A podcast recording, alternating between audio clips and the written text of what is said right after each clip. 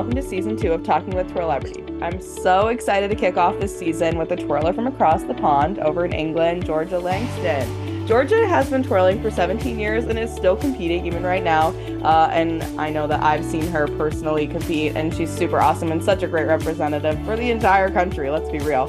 And this past summer, she won the bronze medal at the IBTF World Championships in her home country, which is such a flex. And I know that I'm super excited that you're kicking off season two. I'm sure our listeners are super excited that you're kicking off season two. And we are so happy to have you. Well, I'm so excited to be here. So yeah, thank you for I, having me. Yeah, I know. I'm I'm very excited. I know that Shaylee is super excited. She was texting me about it. So, um, and to the people who don't know, Shaylee is the owner and creator of Only Twirlers. So she actually texted me. Georgia and I were talking a little bit before I pressed the record button. So if you're listening from England, know that Shaylee gave me the yes on shipping Only Twirlers merch to you. So uh, if you're listening to this and you're like, oh my God, Georgia's doing the Only Twirlers thing, now you know if you're in England, you can order merchandise uh, from England because I, I did ask Shaylee special. So uh, obviously, we're here to talk about you. We're here to talk about what you do, what your life looks like over in England in a twirling environment. I know that it's probably very different than maybe what our United States listeners, you know, do in their life. So tell me, how did you get into twirling? What what was your start in in twirling? Okay, so it's a bit of a long story, um, but my mum had a team um, for many years before I started twirling. So she never wanted me to twirl because she was like, that's 18 more years in sports centers. Like, it's not happening. And she ran a team with her best friend. And I used to be just like amazed at how they could twirl. And I begged and begged and begged. And one day, my mom's best friend was like, You have to let her start twirling. It's not fair. So at four years old, that was it it from then it just carried on.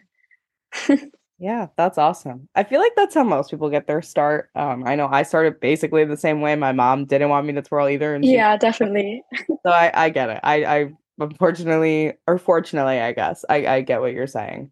So uh, tell me a little bit about what your career currently looks like and what what your plan is for the future. I know that you and i talked before a little bit about uh, continuing to compete potentially uh, trying for the next world championships um, and maybe if you're going to sweden this summer or trying to qualify uh, what what does your career look like right now? So currently i'm training for the european championships um, in April this year, which is really exciting. Um, so I think it's March actually, so March or April, but um, eight weeks to go, which is terrifying. But um, training is going really well at the moment, so hopefully it continues to go that way. But after that, I'm looking at next year's Europeans and Worlds next year. So that's exciting. And then after my career eventually ends, I, I don't know when that's going to be. Hopefully, not anytime soon. Um, I'm really hoping to get into judging and coaching. So that would be great if I can. Yeah, absolutely. Definitely sounds like you are you were in like crunch time or really really hard practice time with 8 weeks to go to the European Championships. And I know that uh, I look forward to watching the European Championships uh, because we don't really have anything like that over here in the states. So I'm I'm excited to watch you compete. And if you're listening to this and you're not from England or you're not from Europe, uh, make sure you check out the European Championships when it's live streamed to watch Georgia uh, absolutely slay. So I hope everybody watches her. Uh, so obviously, you know, you've been to the World Championships uh, plenty of times. I know I saw you in Holland uh, in 2022, um, and I know I watched you in England. It is uh, an experience that's unlike any other. I know I can say that. And to our listeners who have never seen or, or heard or been to a World Championships or, or watched it on a live stream, it really is something that is makes your it's the epitome of twirling and it makes your whole twirling career worth it. So i can say that i've had the opportunity to travel to a lot of different places uh, throughout the globe but i have personally never experienced a world championship in my home country which would be kind of awesome i'm not gonna lie. Like i feel like that is like like it's cool to go to other places, but to also be in the US where a lot of people, a lot of your friends, a lot of your teammates can come and watch you. Tell me what that was like. Obviously, the last World Championships, if you don't know, was held in Liverpool, England. Um, super fun experience. I recommend going if you've never been. Um, tell me what that was like to host a world championship and what that looked like qualifying and what that looked like as a as an athlete uh, from your perspective. Yeah, so going to any world championships is obviously like such an incredible honor. But even from selecting for Liverpool was an insane experience because we had selections joint. So as UT England, we had selections for Liverpool together. So that was an incredible atmosphere, like a history making event was just insane. And then I knew how much work everybody put into to put the whole like Nations Cup and World Championships on, which was insane. So everyone that's quit and come back to watch was just incredible to see them. And competing in finals and walking onto the floor was just insane. Like hearing everybody that I've ever really seen twirl like in the audience in my home country for the first ever IBTF Championships was just such an honor. So it was an incredible experience.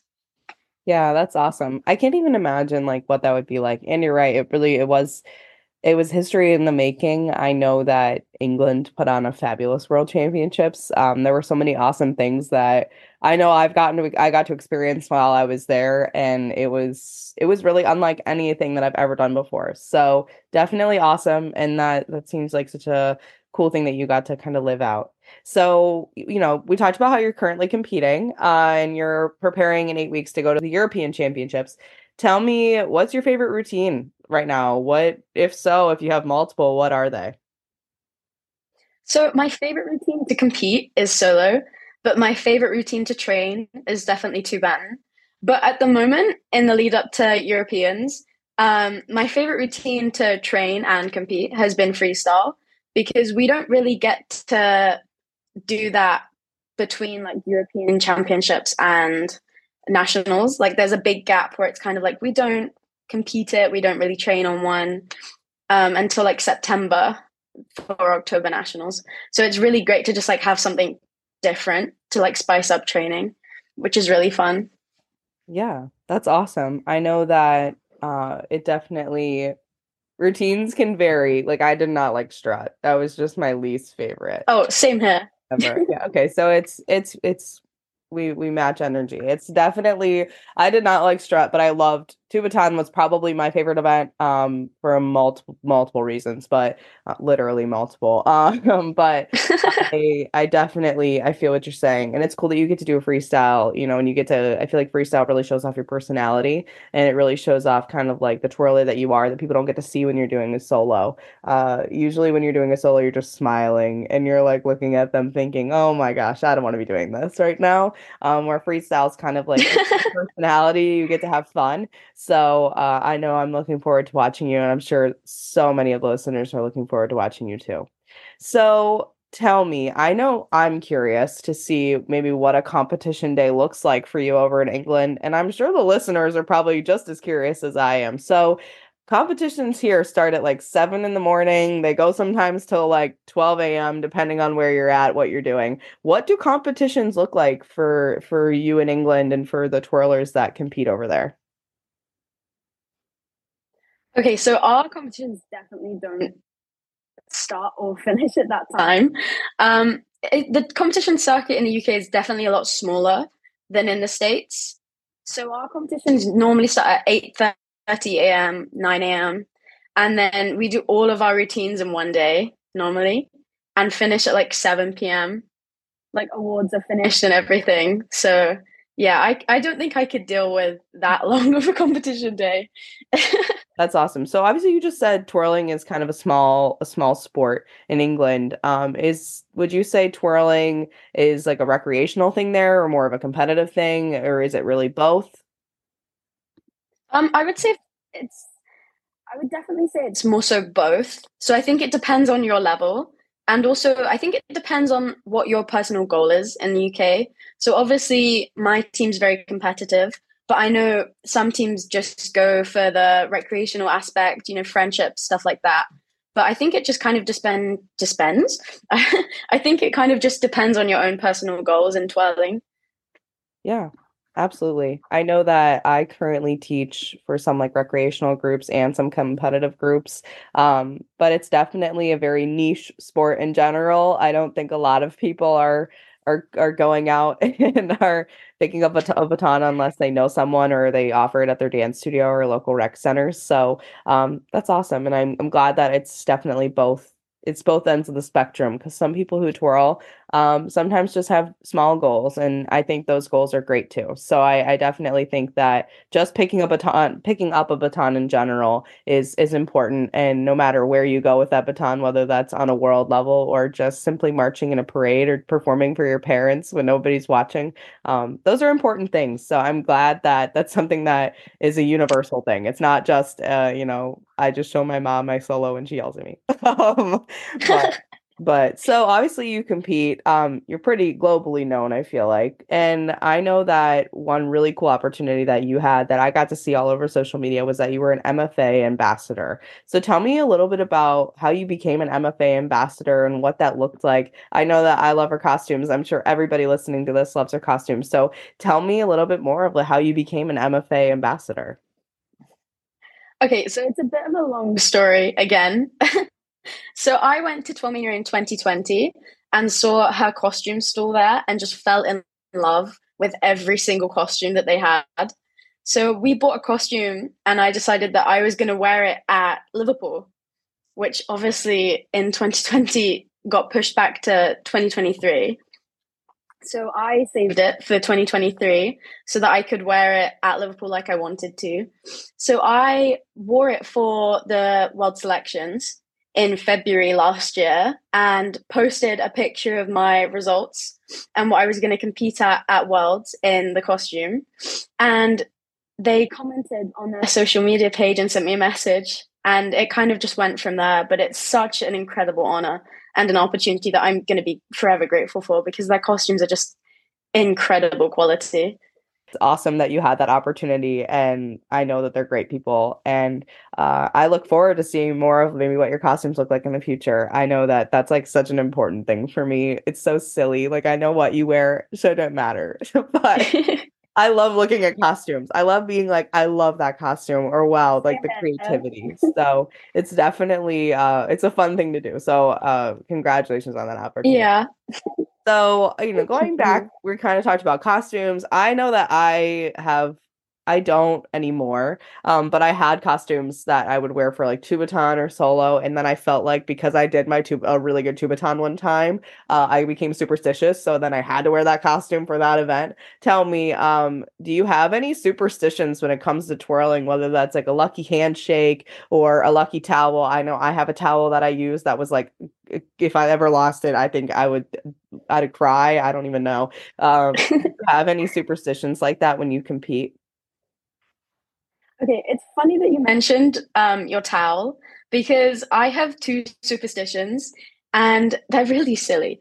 But I have this one sweat towel that it's great, and I literally have become like emotionally attached to this sweat towel to the point where I have bought seven of this this sweat towel when it um, first released because it's at the sports center that I train at. So I'm like terrified that they're never going to have it again, just in case I lose it. But I also have to watch the person in the section before me. Like no matter what, even if like they're my teammate and I know their routine inside out, I just have to watch and like see where they stand on the floor and see how the judge react and how everything goes. Just it's just a superstitious thing. But even at Europeans and at Liverpool as well, I had the live stream up and I was like, I need to see where they stand just in case there's something wrong with the floor. No, I get that. I feel like the floor and like that whole entire idea, you get nervous. And especially like in Liverpool, if uh, the listeners didn't know the setup, it was three tables and then you twirled, and then it was three tables behind there and then you twirled. So, like, the odds of you hitting someone in your three baton were higher than normal. so, I know that I did three baton and I was very much concerned that if my batons went awry, I didn't know what I was gonna do because I was gonna probably take out a judge, um, and they would probably not like that. So, um, I totally having to watch their com- your competitors and and do that whole thing. And I also, like I said, I, I understand the sweat towel thing. I feel like most twirlers at this point have like a towel that they use that it's like if you don't use it, your routine's gonna go so bad, even though that's probably like not true at all. But in your mind, you're like, I don't have this towel it's not going to go good. So I feel like everybody can kind of relate to that. And I know that I can personally relate to that. So I also know that on top of being superstitious with the way I go out on the floor, I'm also superstitious about things that I bring to the competition. So I am a big fan. I'm not sure if you have these in England. I'm a big fan of Twizzlers, Pull and Peels. Um, Twizzlers are just like I'm sure you have Twizzlers, but Twizzlers are just like a big thing here. And I like this specific brand of Twizzler that I have to have, and they like sell it at at you know the convenience stores, whatever.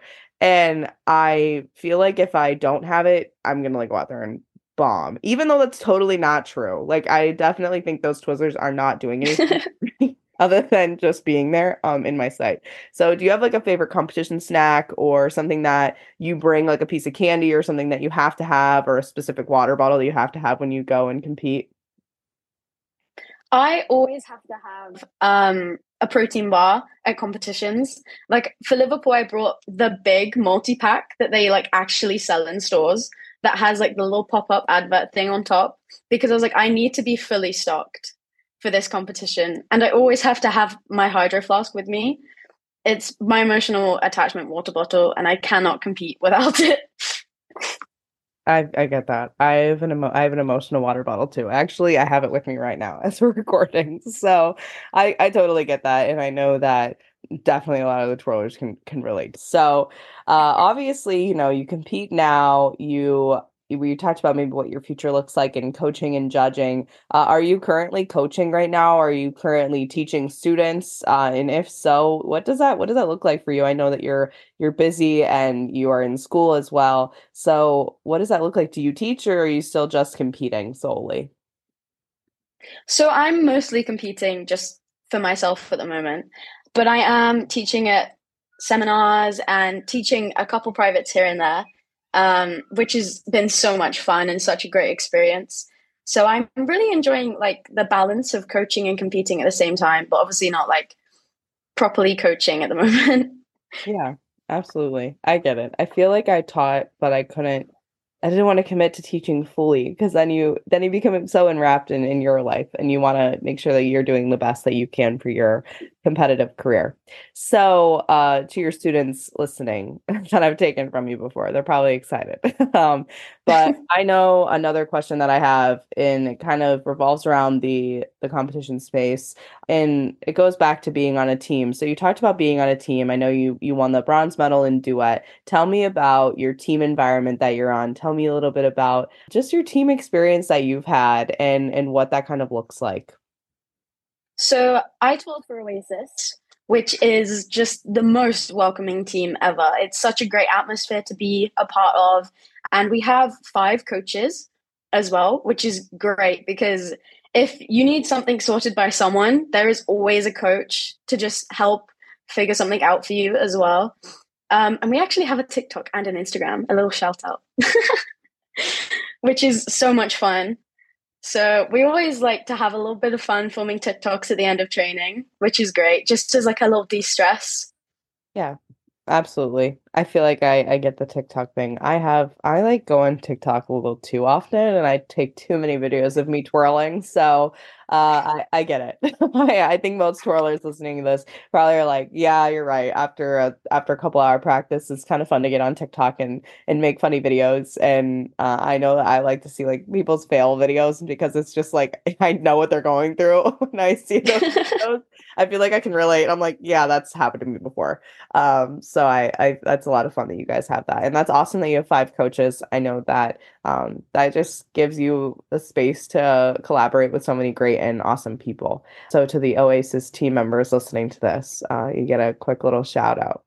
So, obviously, we kind of talked about what your future looked like competing. So, tell me a little bit more of your life outside of competitive baton twirling. I know that it seems that sometimes you don't have a life outside of competitive baton twirling because I know I have that. Um, so, tell me, what does your future look like once you're done twirling that's not related to twirling? So, what does your future career look like? What are your career goals? Where do you want to go next? So, at the moment, I'm at university and I'm studying law. Um, so I am hoping to become a solicitor, um, which would be great. So I'm looking at doing some internships during summer 2024, which would be just such a great experience. So law is hopefully the route I take, but if something comes up that I'd rather do, then I'm always open to that. So I'm kind of taking it one step at a time at the moment. yeah, absolutely. I definitely get it. So, one thing that I really wonder, and I think that the listeners hopefully can take away from this podcast is that twirling is not just a United States thing. It's really it's a global thing and everybody kind of experiences the same defeats or or wins. And I think that it's universal across the world that you sometimes you win and sometimes you lose. It's it's like that everywhere. So tell me, what is one piece of advice that you could give to listeners that just goes to them for twirling and something that you've kind of learned over your years twirling? Um, one piece of advice that my coaches all taught me in the lead up to Liverpool, especially, was to set achievable goals. So I had the goal of once I got selected for Liverpool, my goal was that I was going to make top 10 and I wanted to make a final. And everybody was like, that's great, but you've got months from now until then. So you need to set goals to achieve so you don't go insane. So my goals were make top six at Europeans, make podium in some events at Europeans, have no drops in the competitions leading up to Liverpool. And then once I got to Liverpool, to just be calm, trust my training, know that I could do everything back to front, inside out, which was what helped me be much less stressed than I thought I would be when I did make the final at Liverpool. Yeah, absolutely. I feel like I I feel like I get that setting goals is something that anyone should do. And I kind of mentioned this earlier, whether that's setting a goal to one day march in a parade or setting a goal to one day compete at the world level, those goals can end up helping you achieve so much more in between and making sure that you're creating a path so that you don't go insane. um, I think that's that's the biggest thing and and I know that, that people listening to this will will definitely take that take that to heart. So one final question that we ask everybody on the podcast, and now we know that they ship to England. Uh, what is your favorite piece of Only Twirlers merchandise that you currently like? I know Shaylee just dropped some awesome new merch. Um, so if you if you listeners haven't seen it, you should go check it out. But what's your favorite piece of merch? My all-time favorite piece of merch is the Boom No Drop sweat towel. I just think it's so cool, and I'm desperate to have one. So now that I know they do ship to the UK, I will be going online.